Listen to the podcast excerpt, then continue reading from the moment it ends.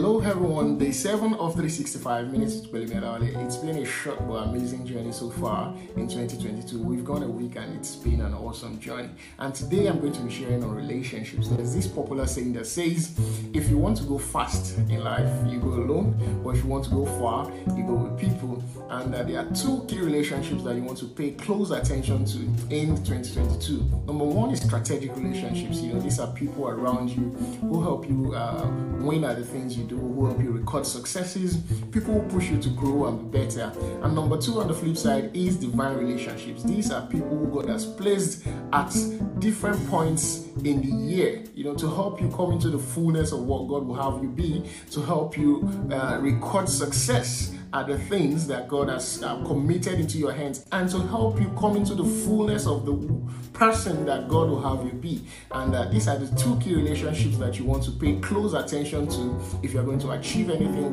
well in 2022. Number one, strategic relationships. People who help you win at the things that you do. And number two, divine relationships. People God has placed in your life, you know, to help you be successful in the things of God.